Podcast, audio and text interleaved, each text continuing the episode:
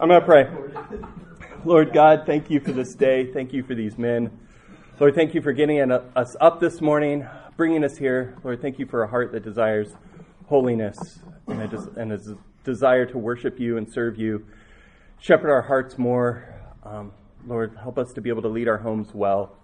Help us to uh, just know how to be better husbands, better men, um, servants of you. Lord, help us to serve you well this upcoming week.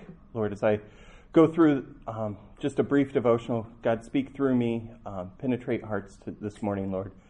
Uh, in your name, amen. So I have kind of a handout out in the back. Um, so when you guys break, if you didn't grab one beforehand, when you break for discussion, um, grab it. I think it's four pages. Uh, it's a prayer guide.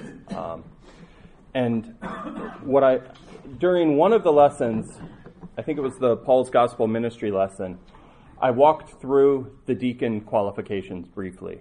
Um, and so what I wanted to do today was actually walk through why I think it's important for every man to strive for deacon qualification. Um, and so let's start um, by just opening up to Philippians 1 and read verses 1 through 5.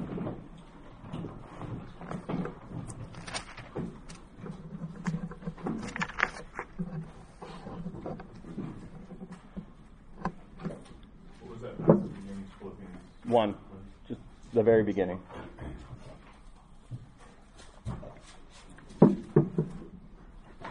Paul and Timothy, bondservants of Christ Jesus, to all of the saints in Christ Jesus who are in Philippi, including the overseers and deacons. Grace to you and peace from God our Father and the Lord Jesus Christ. I thank my God in all remembrance of you, always offering prayer with joy in every prayer for you all, in view of your participation in the gospel from the first day until now. When you look at verse 1, he kind of categorizes the body into three groups um, the saints, everyone, all the believers in the church, and then he makes sure to emphasize that he's including the overseers and the deacons. Um, the, these are three groups within the church, um, and Paul personally and corporately thinks through them. And so, as we look at those groups, the, category, the subcategories of elders and deacons, I want to briefly just kind of define them. Um, elders are personally committed to everything in this passage, um, and their job is to lead the body into that. Um, and then the deacons are a servant leadership group, a subset within the body, that their job is to serve the body. And that the whole purpose of that is to effectively participate in the gospel mission. And so if we look at a church and we try to define what do we look for in a church, we obviously look for a church that wants to live out a gospel mission. Um, but we need to look for a church that has elders that lead towards that gospel mission and deacons that are servants towards that gospel mission. Uh, it, it seems like a, a, lot of churches today don't define those roles as clearly.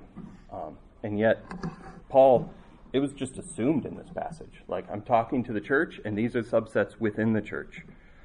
Um, and so, what I want to do now is go back to Acts 6 and talk about kind of the, the prototypical deacons.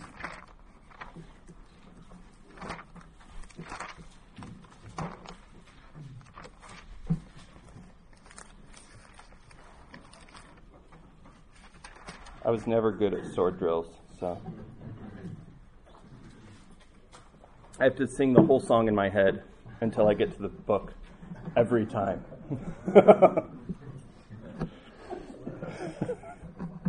Sorry. In my head. Josh leads worship if you want him to later.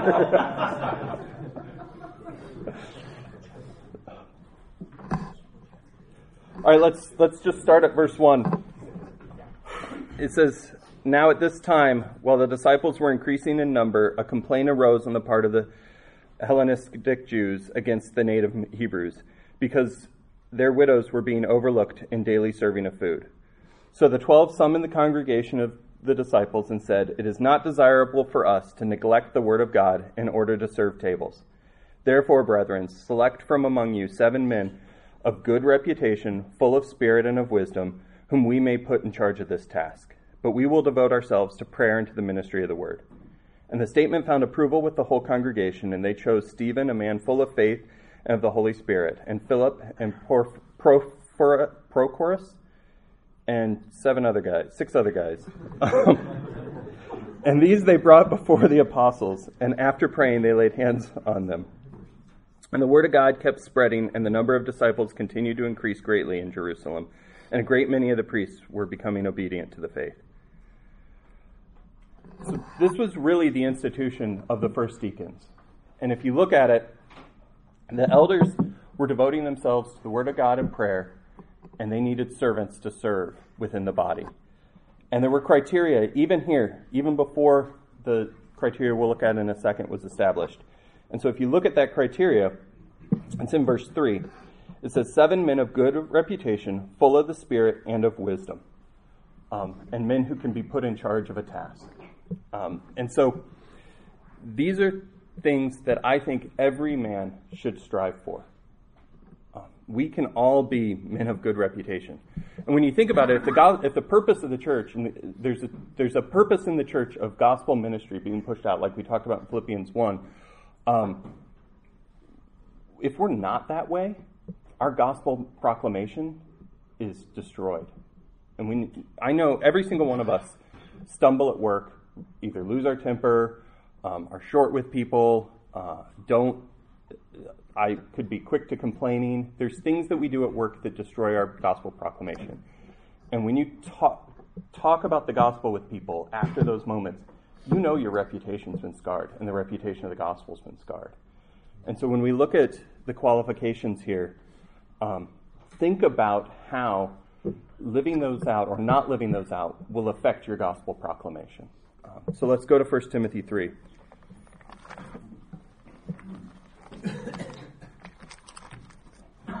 Way deep in the song.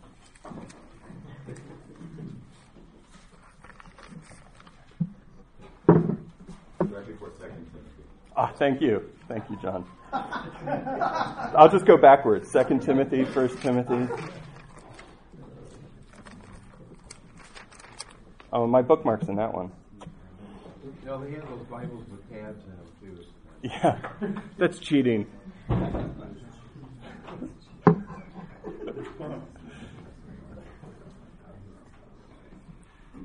All right, so starting in verse 8, um, in the context, he's just given the qualifications for elders, and then he says, Deacons likewise must be men of dignity, not double tongued, or addicted to much wine, or fond of sordid gain, but holding to the ministry of the faith with a clear conscience. These men must also first be tested, and then let them serve as deacons if they are above reproach.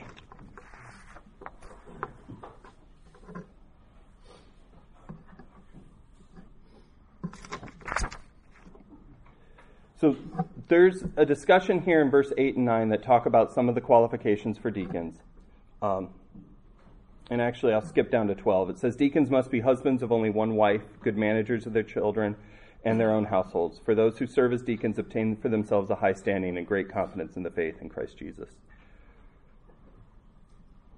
When you look at verse 10, this kind of correlates to Acts 6, where it talks about the, the congregation proposing men to be deacons.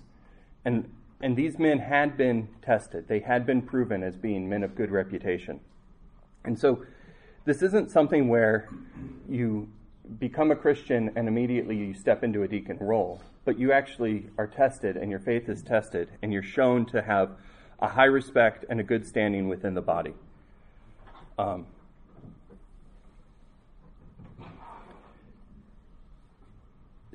John MacArthur says, Those who serve God well and see his power and grace operative in their lives will be emboldened for, ev- emboldened for even greater service.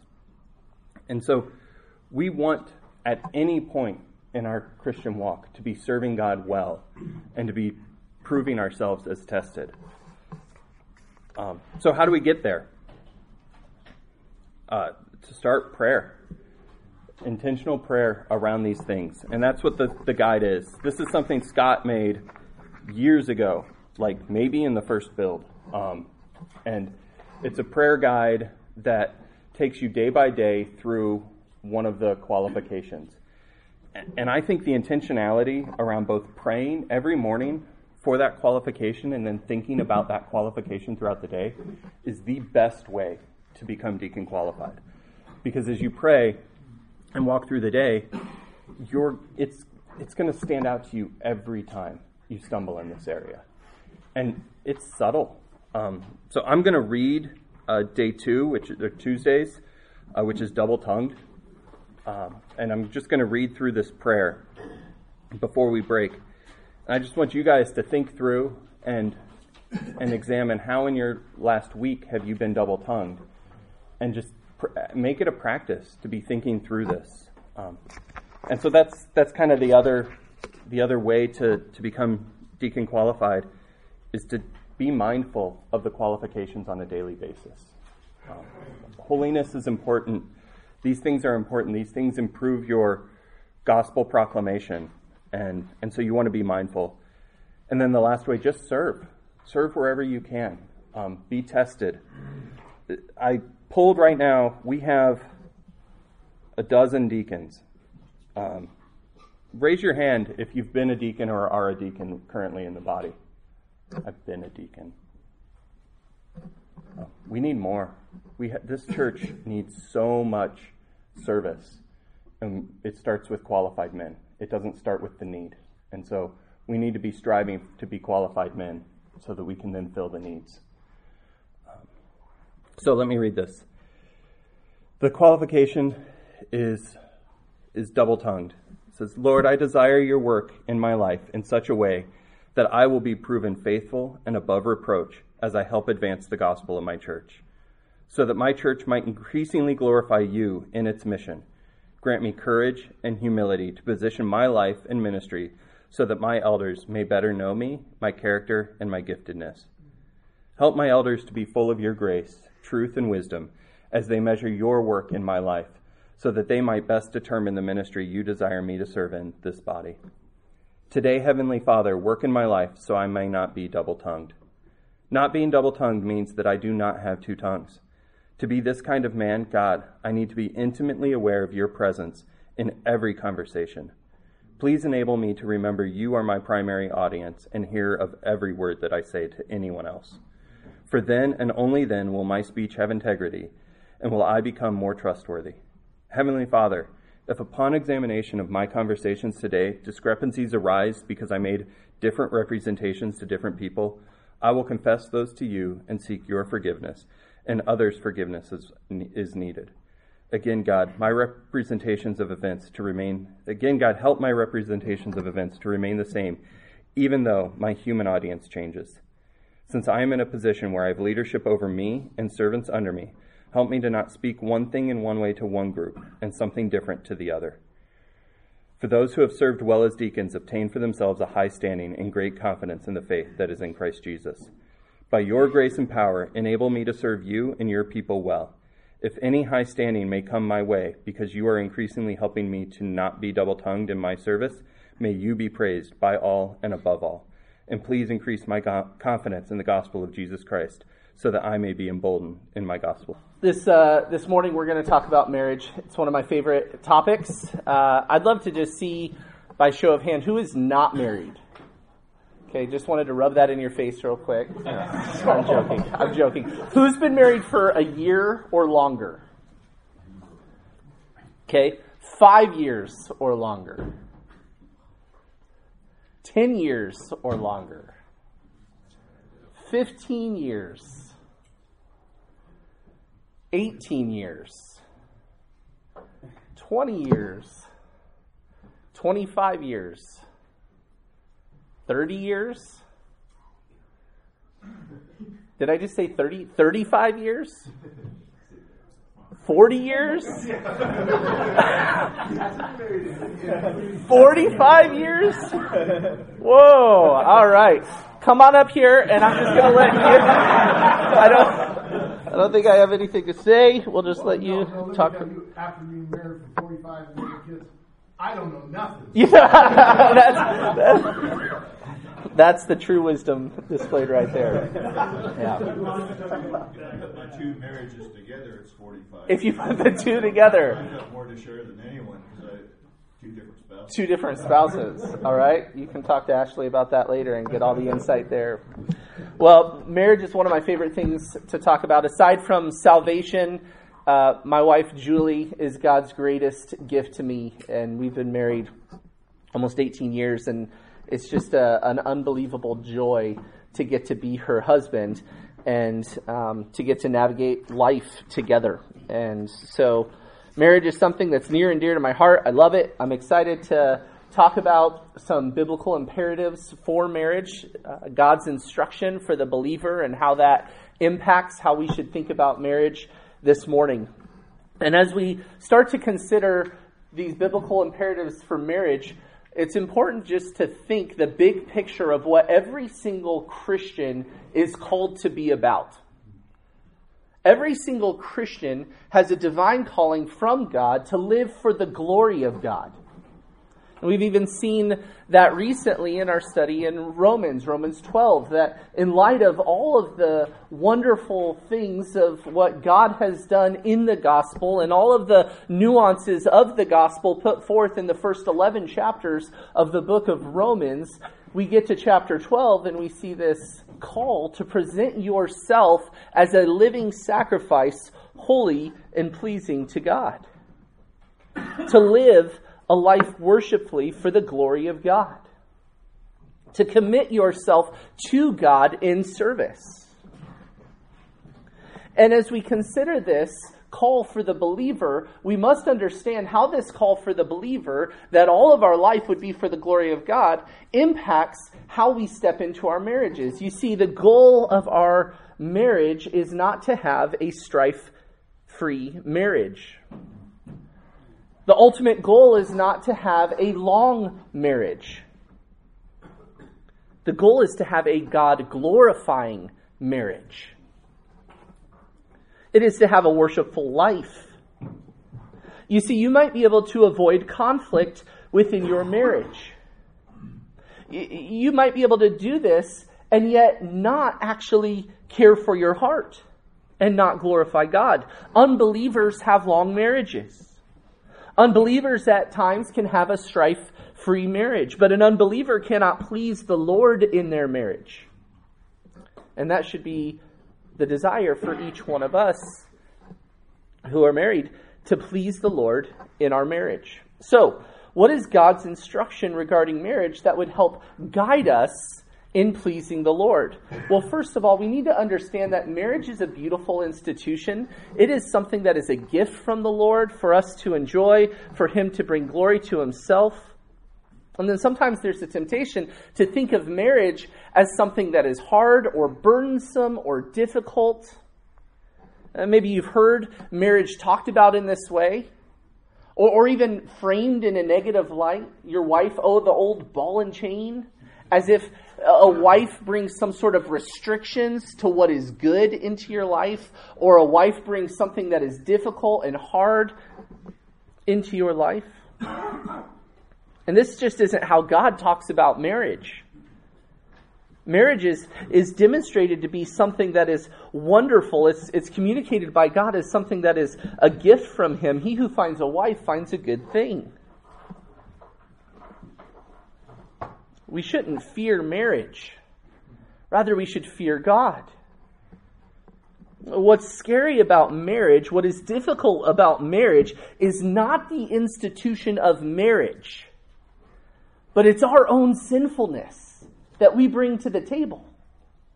And this is crucial to un- understand at the forefront of thinking about marriage that whenever we find ourselves in conflict or turmoil or difficulty or strife, the problem isn't marriage.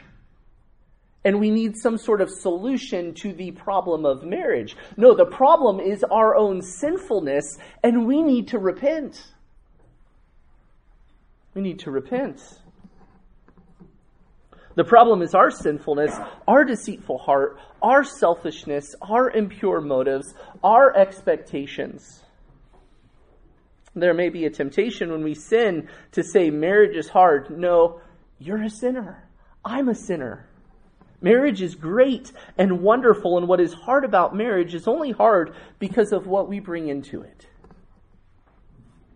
So, as we consider these biblical imperatives for marriage, we're going to look at various biblical uh, instructions that aid us as we seek to navigate our marriage in a way that is pleasing to the Lord. And Tom actually started with 50 imperatives. I think they were to go along with the 50 things you're supposed to write out that you're thankful for with your wife. And he dwindled it down to 30. And then last year I got to teach this lesson. And so, for the simplicity of my mind, I tried to rearrange and adjust a little bit. And we've got it down to 11. And, um, and so we're going to try to work through those in the, the next hour or so. Now, sometimes when we hear imperatives, we think, oh, great, another thing I have to do. I thought marriage was good, and now you're giving me imperatives, commands, instructions. This is difficult. I just want you to think about 1 John 5 3 for a moment. 1 John 5 3 says, For this is the love of God, that we keep his commandments, and his commandments are not burdensome.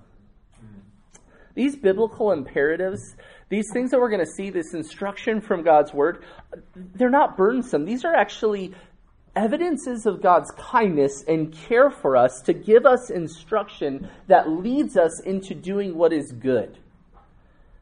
Sometimes we might give our children instruction or give somebody under our authority instruction. And, there's kind of mixed things within that instruction. They might receive good from following that instruction, but it's not as good as maybe if we had thought out that instruction better. With God, the instruction that He gives us is always best. It's always best. There's no other instruction that could be better. There's no other alternative than the instruction from God that would create a better outcome for His glory and our good. God's instruction is always best. And so these biblical imperatives that we're going to look at, these uh, instructions from Scripture that we're going to look at, these are only going to aid us in bringing glory to God and being pleasing to Him. Now, what if you are single? just briefly for you, these imperatives, many of them are not wife specific. These are actually believer specific. Many of these is how believers are to conduct themselves with others. And then how much more for those of us who are married should our, our wives be the primary recipient of what God calls us to be as men of God. But if you're single, you don't have to wait to start practicing these principles within the body of Christ. If we're called to love our wives and you're single today, work hard to love others in a biblical manner, in a self sacrificial manner. It also would be foolish to think that you would give no thought to any of God's instruction regarding what it means to be a godly husband, and then you would someday step into a marriage and be able to just catapult into that marriage in a God honoring way from day one. No, think on these things, pray through these things, cultivate cultivate this kind of disposition and eagerness to embrace who God calls you to be. So, with all that, let's step into these biblical imperatives. Number one in your outline is love your wife. Love your wife. Ephesians 5 25. And I actually want to read uh, through 33. Go ahead and turn there. Turn to Ephesians 5.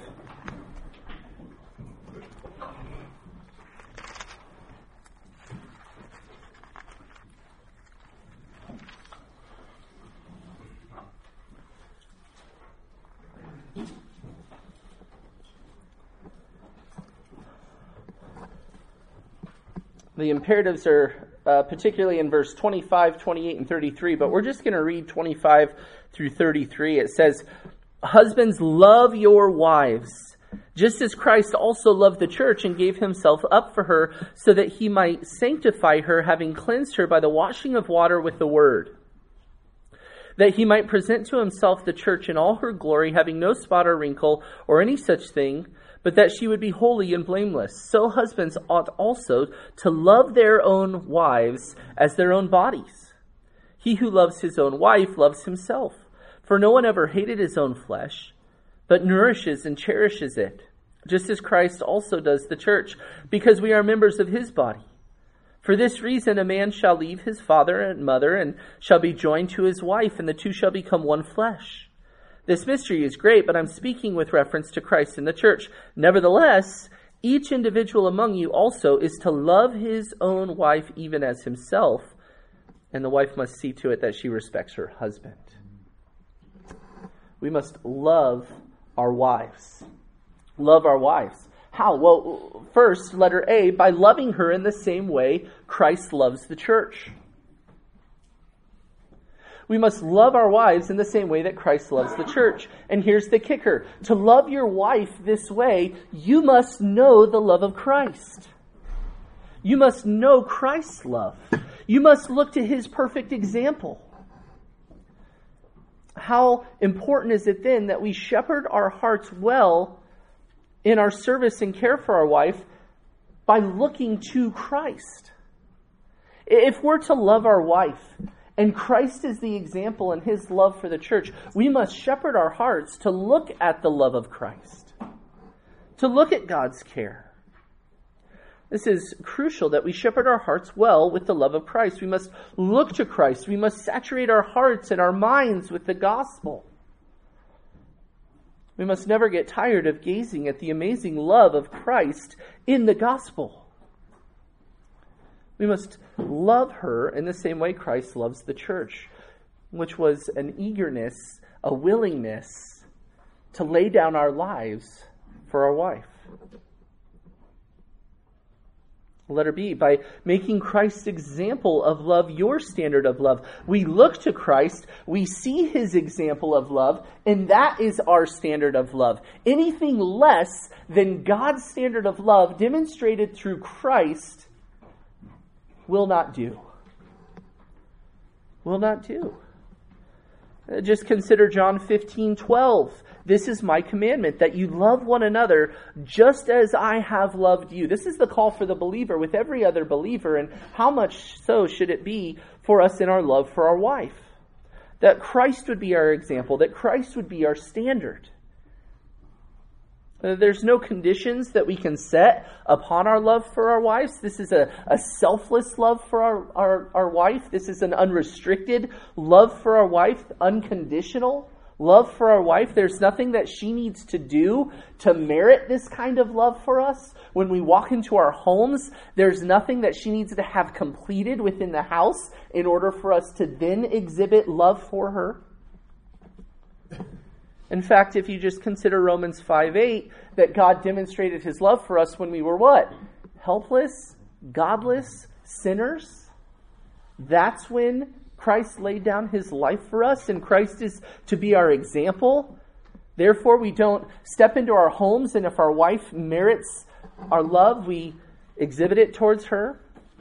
You see, when we were at our worst, God gave us His best in His Son, it has been said, and there is just never an instance where our wife's behavior or her disposition or her performance on any given day gets us off the hook from showing this sacrificial love to her. And it's also important to realize that this love that we're to show to her must be God's love. It must be God's definition of love. We're not to step into our home with all of the things that we've learned about love in the world and love her with that kind of love. This can't be a, a, a Romans 12 2 where we actually have allowed ourselves to be squeezed into the pattern of this world kind of love. This needs to be an otherworldly love, a supernatural love, a Christ like love, where we love sacrificially, where we give generously, where we die to ourselves.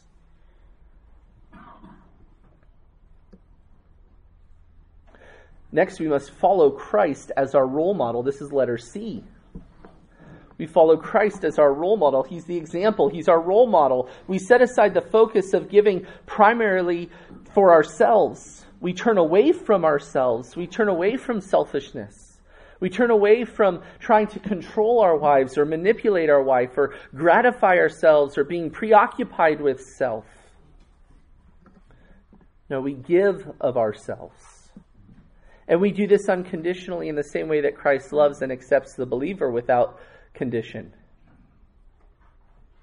The imperative here is not conduct yourself in a way that gets your wife to love you. The standard is for you to love your spouse in the way God defines love, and there's just no condition on this. We are to be the initiators of Christ like love within our home.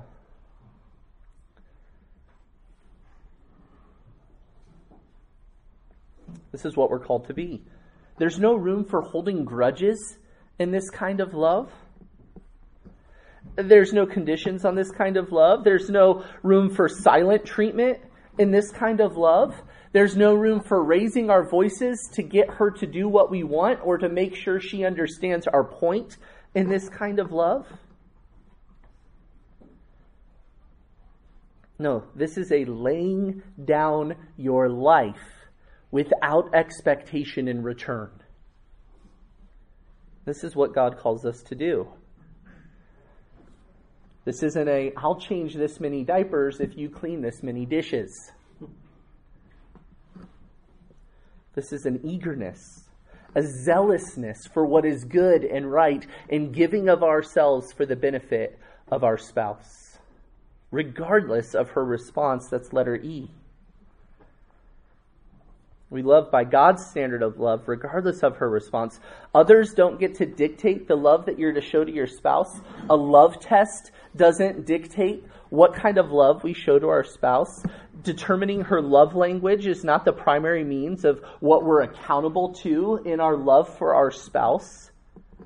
We are accountable to the Lord, and He has said very clearly what love is and has demonstrated perfectly what love looks like in His death on behalf of all who would believe. Just consider 1 Corinthians 13, 1 through 7 for a moment. And, and just to, to paraphrase, to help us understand how this would look in our marriage, you could say it this way In your marriage, you must be patient toward your wife. Well, what does love look like? You must be kind to your wife. You, you must not be jealous or envious of your wife. If your wife gets to take a nap and you're exhausted, don't grow bitter in your heart because the kids need help and she took a nap. Well, you took a nap, I didn't get to. No, go serve. Don't be jealous or envious. Do not be boastful. Do, do not be rude with your wife. Do not be self seeking toward your wife. Do not be easily angered by your wife. Do not keep a record of wrongs against your wife. Do not delight in evil with your wife. You are to bear all things with your wife. You, you must believe all things with your wife. You hope all things. You endure all things. This is the first biblical imperative to love your wife, and this is really a foundational one. A lot of these imperatives overlap and relate closely with one another. But this is the foundational starting point for us as husbands, for us as men of God, that we would be lovers of others, and our wives should be the primary recipient of that love. Number two, the next biblical imperative is accept your wife. Accept your wife. Romans 15 7 says, Therefore, accept one another, just as Christ also accepted us to the glory of God. Well, what does this mean? Letter A, you should die to self interest and self protection. You accept your wife by, for who she is, and you die to self interest and self protection by daily dying to self will and seeking God's will in the same way Christ did as a demonstration of his love and servant's heart. Accept the wife the Lord gave you. When you step into your home, what does your wife sense from you? When you're with your wife and you're just chatting, what does she sense from you? Is there a preoccupation in you with getting your wife to change to your preferences? Or is there an unwavering commitment on your part to embrace who God calls you to be in an overwhelming sense of contentment and joy and thankfulness on your part for who your wife is? B, you must love her and accept her as she is rather than demanding that she change to please you. Your number one priority is not changing your wife, but to be who God calls you to be in your marriage. You can never change your wife. You just can't. You don't have that kind of power.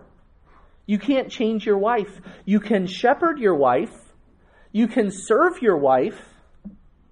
You can die to yourself for your wife. And you do all of these things independently of who she is or how she is treating you. But you might think, Josh, if I if I do this, she'll win. You don't know how she treats me. You don't know her faults like I do. She needs to change. That may well be. She might need to be sanctified. You really need to be sanctified. And your obligation is not to control your wife, but to control yourself, to conduct yourself in a manner that's pleasing to the Lord. You accept the wife that God has given you, and then you conduct yourself in the manner that God calls you to with her. There might be times of admonishment, there might be times of correction.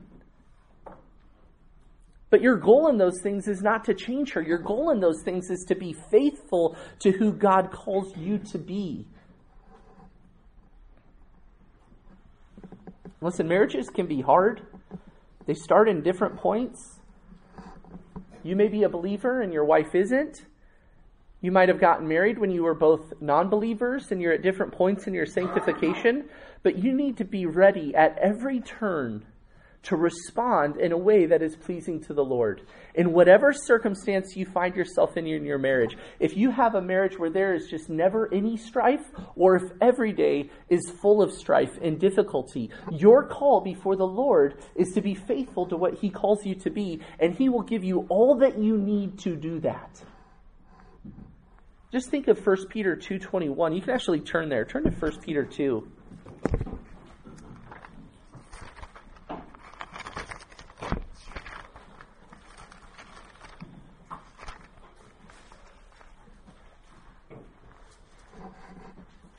1 Peter chapter 2.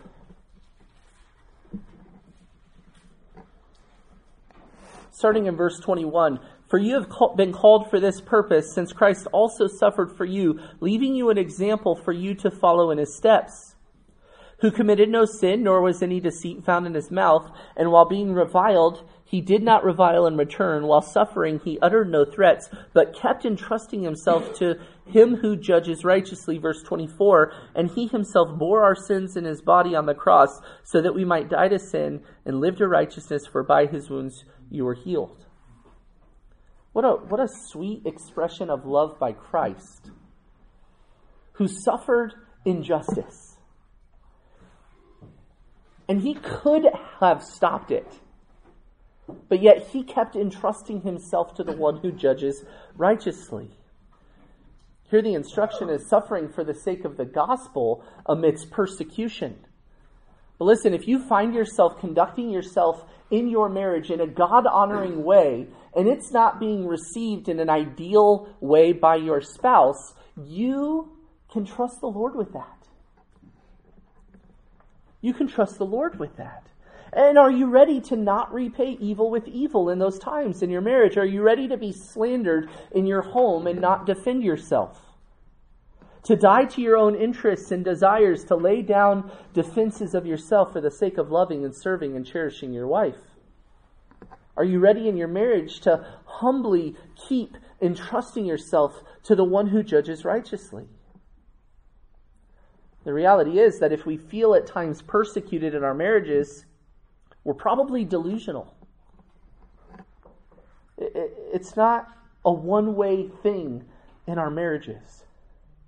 With Christ, it was one way. He was only ever perfect and yet received mistreatment. We are absolutely not perfect in our marriages. We are not blameless. With Christ, it was a complete injustice that Jesus was treated the way that he was. And I can guarantee you that in us not being blameless, it is never a complete injustice if our wife doesn't treat us just as we desire.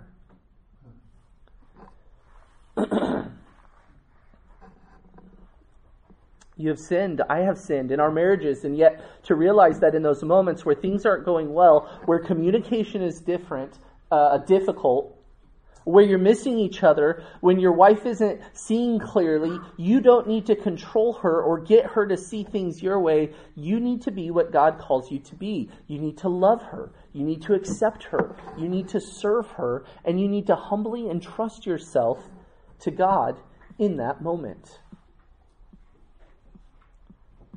Number three, biblical imperative number three lay down your life for your wife. Lay down your wife.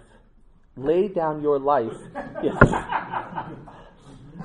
lay down your life for your wife. 2 Corinthians 5:15 and he died for all so that they who live might no longer live for themselves but for him who died and rose again on their behalf. Are you willing to lay down your life for your wife if called to do so?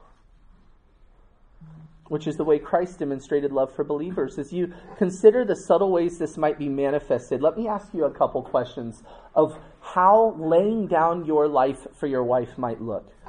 how does your schedule, how does your schedule demonstrate you laying down your life for your wife? How about your work life? How does that demonstrate a laying down of your life for your wife? This is a really difficult one. There is an abstract, difficult to determine, and essential balance of working well and working hard and being diligent and being faithful to provide for your family. We are called to provide for our households. And there is a, an abstract, difficult to determine balance of the call to be a provider and to give good things to our family and to help work hard for their benefit and not working for our own personal gratification and fulfillment and desires in a way that draws us away to the other responsibilities that we have in caring for our wife as well. That's a hard one to determine. Seasons ebb and flow, commitments change, but there should be a preoccupation as we consider our work life with thinking about how our schedule, how our commitments, how our work demonstrates a faithfulness to the Lord in provision and working hard, a trust in the Lord to provide for our needs, and an eagerness to lay down our own personal ambition for the sake of serving our wives. We need to not be so absorbed in our own work and our own ambition and our own desires to where we neglect the spiritual needs of our family. How about how about hobbies? The things that you spend your time doing. After the kids go down to bed, after the chores of the day are complete, how does your choosing of hobbies demonstrate a laying down of your life for the sake of your spouse.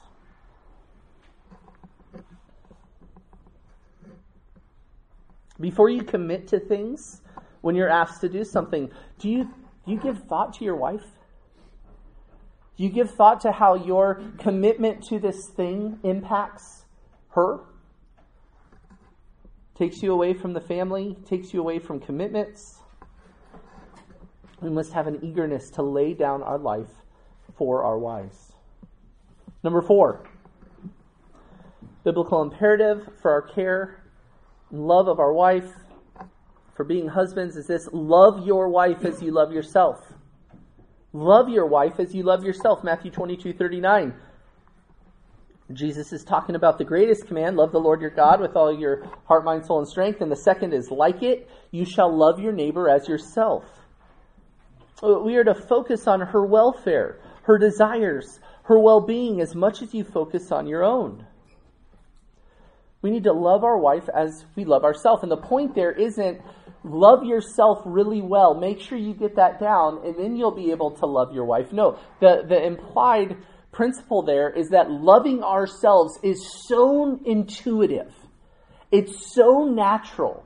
It just flows out of our being is a love of self. And you actually need to set that aside and you need to love your wife with that kind of impulse instead of loving yourself with that kind of impulse. This isn't love yourself well first and then you'll be well equipped to love your wife. No, actually set aside the love of self and love your wife with that kind of love that comes so naturally for you in the being a lover of self. We need to love our wives as we love ourselves. This only heightens the call in love of our wife that it is just to be a perpetual part of who we are. We don't love our wives when we wake up in the morning and then we can kind of step out of that and we go to work and then we come home and now we have to re engage with loving our wives. No, we are to love our wives all the time when making a decision. We should love our wives. It should be on our hearts and minds in all things that we do. And one of the ways that this can manifest itself is by becoming skilled at drawing out our wife's preferences, drawing out our wife's desires. If we're to consider her needs above our own, if we're to prefer her, if we're to accept her, we actually need to grow skilled in understanding who she is. And listen, who, who my wife is today is very different than who she was at 17 when we first met. And so it's not something that you kind of over the first little bit of your relationship of getting to know her, you knew you know what she's like, and now you can kind of go on cruise control and just, hey, I know my wife and she likes this. No, you're constantly learning and understanding who she is and her desires and her preferences and what she's all about, and that's a lifelong task. Smed has said it that he's a janetologist. He's committed himself to eternally studying his wife on this earth, to know her, to love her. So become skilled in drawing out your wife's desires and preferences. It comes very naturally to think about what you want. We don't have to work hard to love ourselves, and we should cultivate a disposition where our minds are trained to think of serving our wife first. and whatever it is. Dinner's over. What would be a blessing to my wife? Get off the couch, load the dishwasher, wash dishes. It's time to put the kids down to bed. Oh, I'm just exhausted. I've had a long day. No. Lead. Be engaged in your homes. Love your wife first. What comes natural is thinking of what you want in that moment. And we need to train ourselves to want to care for our wife, to serve our wife, to think what would be a blessing for our wife. What, what involvement from me would be a blessing to my wife? Vacation plans. What would be a blessing to my wife? Family schedule, devotions, time in the Word, chores, groceries, all of these things. What's a blessing to your wife? Learn these things. Julie enjoys flowers. She really likes Starbucks. I've learned that about her. She'd far prefer a uh, caramel macchiato when I walk in the door than a bouquet of roses. And yet, every once in a while, the roses are nice. You just have to learn those things. And you know what? I need to stay engaged because her coffee of choice might change next week. And I need to be able to know that. I need to be near to her. And just think through this that if your call is to love your wife as you love yourself, your wife is never an obstacle to your own personal agenda which so often that's where discontentment can flow in our hearts, or that's where strife can come, where we walk into our homes and we have an agenda. We have what we think that evening should go like. We have expectations of what we think she should have done. We have expectations of what her disposition should be towards us, and maybe she's, you know, had a hard day and she's not as peppy and joyful as we thought she should be, or whatever the circumstance might be, and all of a sudden, whoa, my wife has just become an obstacle to what I thought was going to happen. We can never allow that kind of thinking. No, our wife is never an obstacle to God's agenda for us, to what our agenda should be. Our wife is the agenda. She is the agenda.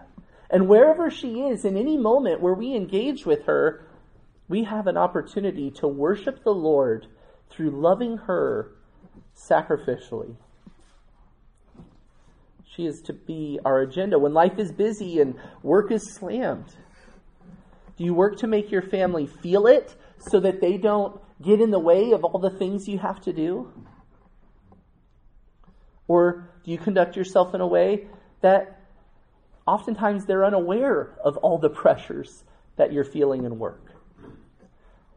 This is an area where I've worked to grow probably the most in the last couple years is a, a tendency in my own heart that when my schedule gets full, I start to become um, quicker in conversations. Hey, is that all you got? Okay, I got to run. And, and just trying to rush. Anything else? Oh, yeah, uh, okay, okay, another, yeah, I can talk about another thing. Yep, what, what is it? that is wicked. It's manipulative. It's selfish. There's no room for that kind of response. My wife is the agenda. What? What? What on this planet, aside from the Lord who calls me to care for my wife this way, could possibly be more important than her in any given moment? A project at work? And, and, listen, I get it. We have appointments that we have to make and different things like that. And it's okay to ask the question, hey, is this something that's urgent? Could we talk about this later? I have, I'm three minutes late to a meeting. Oh, no, we can talk about that later. Okay, great. Love you. That, that, that's not what we're talking about here. What we're talking about is a disposition where we view our wives as an obstacle to our own agendas. We just can't have that kind of conduct with our wives. Love your wife as you love yourself. Number five, consider your wife as more important than yourself. You see how these are so closely connected? These overlap in many different ways. Philippians 2 4, right? Consider others' needs more important than yourself, and the call is to look at Christ and his humility. We are to protect her from hurt and harm more than we try to protect ourselves. We're to treat her as we desire to be treated. Again, coming home after a full day with all sorts of expectations upon her. Yet, what kind of involvement from me would be a blessing to my wife? That's the way we need to shepherd our hearts. Whoa, whoa, whoa, Josh. We have roles. I work, she cooks, she does the laundry. We don't want to confuse those things. No, listen, I'm glad you have roles. What that does is that helps bring definition to the ways that you can go above and beyond in considering her needs above your own and step into your home in service. We need to give of ourselves our best. And how easy is it to come home thinking about ourselves and how much we've all done all day, only to walk into the home with all sorts of expectations of how she must look and how the house must look and how the house must smell and what the kids should be doing. We need to come into our home ready to give our very best. The best athletes on the earth are highlighted not by what they do for the first three quarters of the game, but what they do at the end of the game. Right? The, the best, best players in the world, those, those who are looked upon and esteemed, are the ones who, who can deliver at clutch time. Okay? So to think, I have gone to work, I woke up, I read my Bible, I helped out with the kids in the morning. I went to work. I was faithful. I even shared the gospel at work. I have been pleasing to the Lord all day. Listen, all you've done up to that point is only what is expected of you from the Lord. It's not, it's not a pass to now disengage from what God calls you to do. And the reality is you probably haven't done it as well as you thought. And as you step into your home, you need to bring your best. And that I'm exhausted doesn't get you off the hook. If you're if you're a star basketball player and they say, "Listen, okay, we're going to get you the last shot." You know, I made some really good shots already. Somebody else want to take this one? Okay? Unless you're LeBron James, that's no, I'm just joking. you need to be at your best. And I'm tired or it's the end of the day is, is not a reasonable excuse. It's not. We must consider our wife as more important to ourselves, so we give to her our best at all times, considering our wife's needs above our own again, is not an obstacle to what needs to get done in your home. It's not an obstacle to rest that you must have. This is instruction from the Lord that we would be this way with others in the body of Christ. Again, how much more with our wife? And so we can trust God that this isn't an obstacle to our agenda. This must be our agenda when we come home.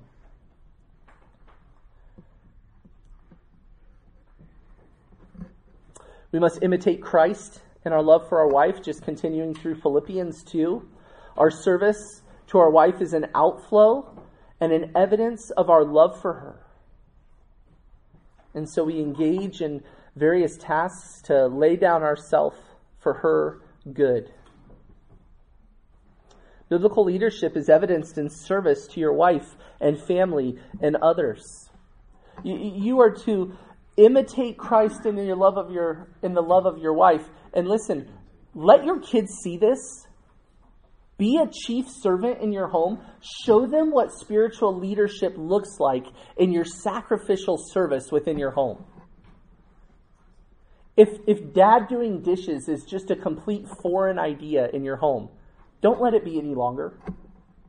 If dad vacuuming or helping out with laundry or whatever is a blessing within your home, let them see you serve. Our attitude is commanded, letter C, to be the same as Christ, who humbled himself by assuming the role of a slave. Nobody started higher and humbled themselves lower than Christ. There's no task in your home that is below you. Right? All whoever your youngest child is and all the chores that you give that one, those tasks aren't aren't below you. Serve. Lead your family not by telling your kids all the things that they must do only, but do it alongside of them.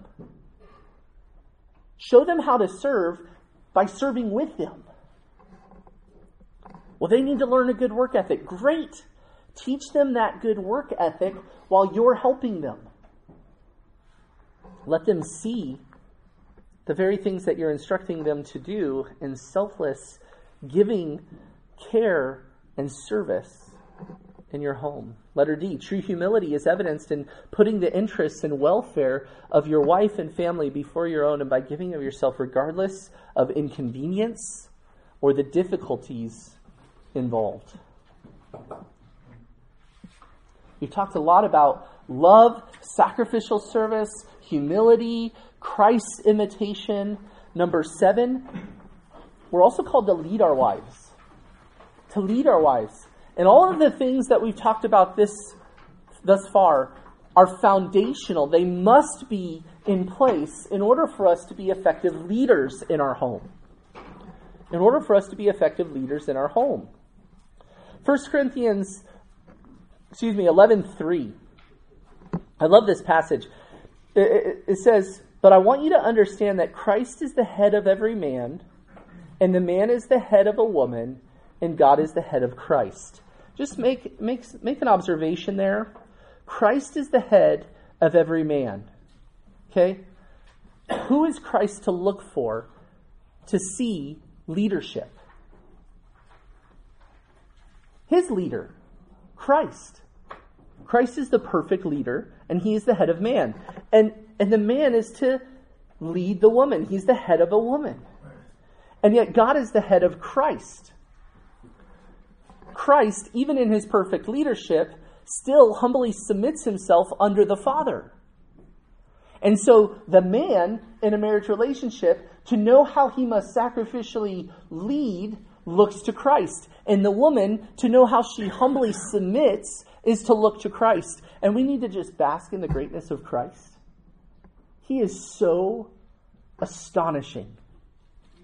Astonishing lead your wife. You are to lead your wife because this is the position already given to you by God. It's not up for debate.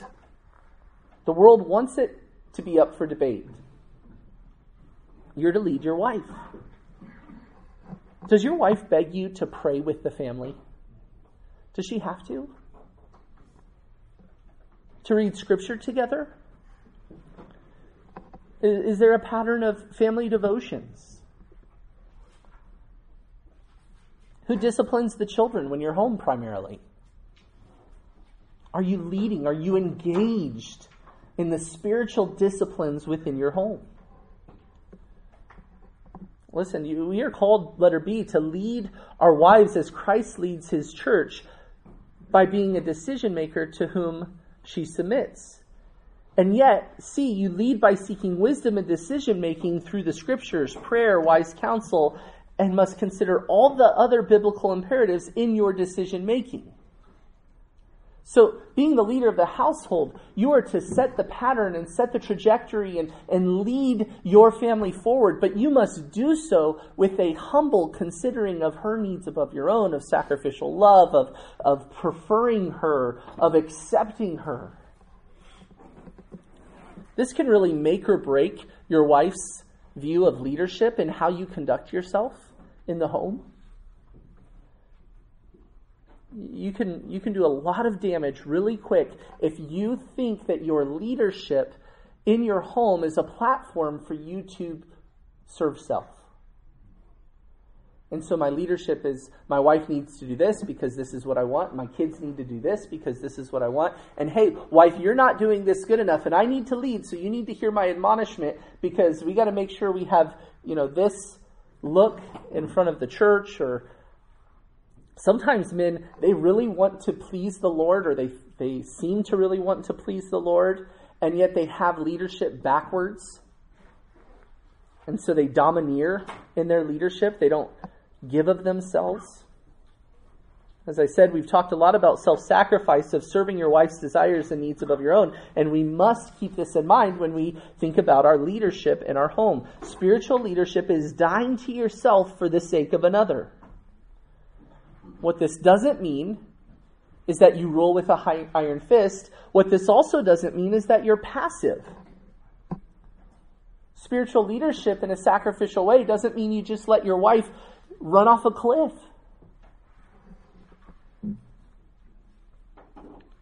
We must be engaged. We must know our wives. We must be near to our families. We must love sacrificially. We must be concerned with her spiritual well being. If your wife wants what is displeasing to the Lord, we don't accommodate that. There may be at times a need to admonish your wife. Scripture is the authority in this, not your preferences. We don't admonish our wives towards our preferences. Remember, accept your wife. And your wife really should experience your praises and your the overwhelming tone of your interaction should be one of, of encouragement and praise and support, not rebuke. And when the time comes when you do need to rebuke your wife, your, your rebuke should be founded upon Scripture and done with much grace and compassion. And listen, sometimes men take this as permission to just slam their wives with every sin. Listen, the chief recipient of your expression of love covering sins, right? The call to, to let love cover sins where we can. The chief recipient of the application of that principle for love to cover a multitude of sins should be our wife. In fact, I would encourage you strongly to make a practice of every sin done against you that you possibly can, let love cover that. And if you're going to encourage your wife in holiness, let it be in other areas. Humble yourself before the Lord in a sacrificial love and care for your wife. Every, every, every sin that you can cover in love against you by your wife, you should. Also, in considering the call to lead our wives, Tom Engstead has said this realize that no decision is a decision. No decision is a decision.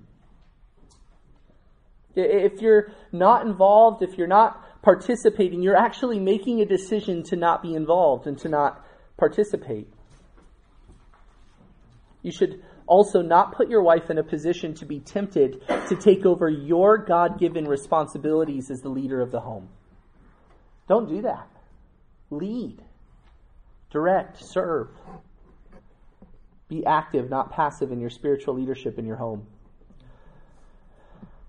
Number eight, provide and protect your family. Provide for and protect your family.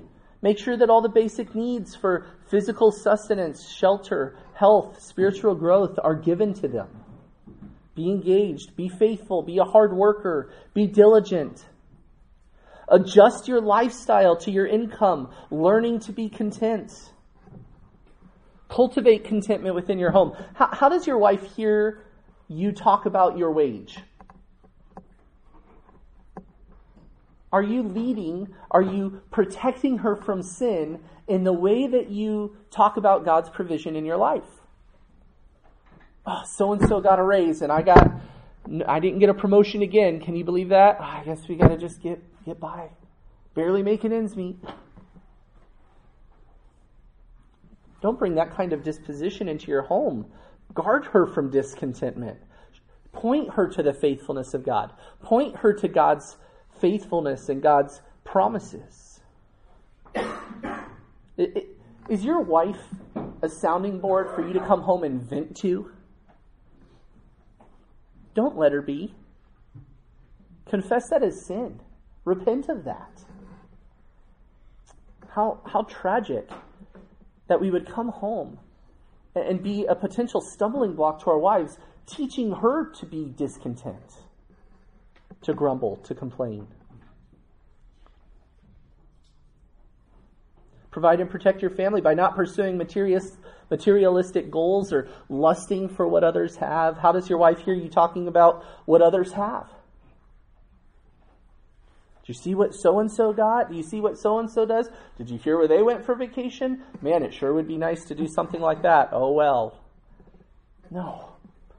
Protect your family, protect them from sin, from discontentment. Protect your family from from excessive behaviors, from excessive work or hobbies.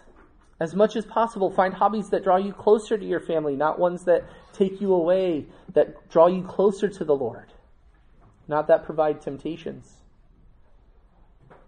Protect and teach by exhibiting and being a good role model. Protect your family by being alert to what is viewed on TVs and computers, what you hear on the radio, reading materials, that enter your home. We're to be exemplary in these things. Be alert to friends and companions. Who do you let your kids hang out with? What influences do you allow into your wife's life? What books is she reading? What things is she listening to? Be involved. Again, don't dominate and make unreasonable demands, but be engaged and where necessary, seek counsel and insight if you're unaware of certain authors or, or things like that. Protect your family from wrong teaching and doctrines. This is, this is crucial. You need to be competent theologically to be able to care for your family, to be able to direct them, to be able to protect them. Grow in that. Imperative number nine Understand God's design for intimacy in marriage. Understand God's design for intimacy in marriage. This is an act of giving to your wife rather than receiving. That's God's design. And understand that God's goal is not performance, but rather an expression of love. That's God's goal for intimacy. Is not some sort of an event, but a disposition of self giving love for the other. Guard your mind. Make purity of thought, attitude, and behavior your goal. Develop a biblical view of sexuality. What things are you allowing into your mind that shade and influence and impact how you think about intimacy in your marriage? Guard your mind. There's just there's no immoral deed done in private where the impact remains solitude. And it is complete delusion if you think that you can fiddle around with sexual immorality when no one's watching and that it will not have a bearing on your life. And it will not have an impact on others, primarily your spouse.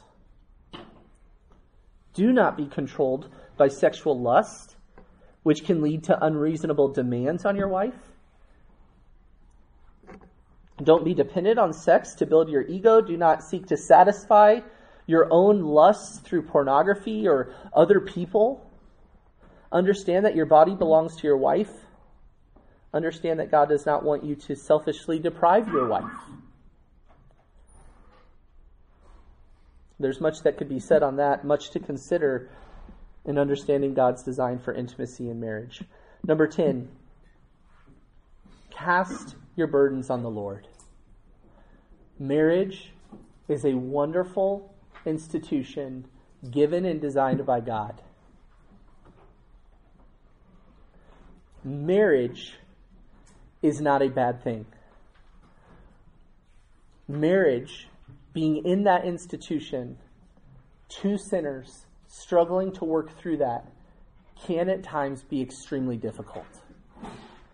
Being what God calls us to be, independent of our spouse, if they make it easiest or they make it hardest, the problem is still ultimately us. and it can be incredibly difficult, and we must cast our burdens on the Lord. We must plead with Him for help. We must recognize our need for His strength. And we need Him to sustain us as we seek to sacrificially lead in our home. The husband is to be the source of strength and dependability in the home, especially in times of trial. We need to be exemplary in this. We need to be exemplary in casting our burdens on the Lord within our marriages. We need to be exemplary in casting our burdens on the Lord in life so that we can lead and care and serve our wife in that behavior as well. We need to cast our burdens on the Lord and find comfort in Him so that we can comfort others in our home. We need to remain calm, trusting God's sufficient grace in the midst of trials and hardship. We need to role model a thankful heart and a content heart. Letter E, we need to continually point our wives to dependency on God. In order to do that, we need to continually be dependent on God in all things. We need to be quick to come alongside and bear others' burdens, to love, to serve, to encourage, to support. And then lastly, imperative number 11 live with your wife in an understanding way. live with your wife in an understanding way. As I said before, what on this planet other than the Lord could possibly be more important than your wife? Than your wife. Most of the time, they're kids, so you can never control it. Most of the time, if you ask my kids who dad loves most, they'll say God, most of the time. Then if you say, well, who after that? Then they'll say mom. And then who after that? All the kids. My wife is my number one priority outside of the Lord. I, am stuck with her for life.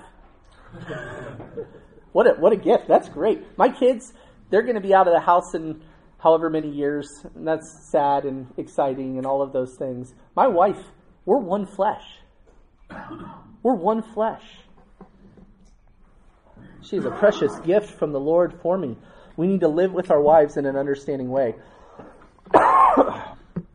need to be sensitive to her, showing interest in her opinions and what is important to her. Again, spiritual leadership isn't simply running over our wives. No, there's a, an eagerness and an effort of exerting ourselves to understand her, to show interest in her opinions, what's important to her, be sensitive to her, be compassionate and kind and considerate. I think I'm just about done.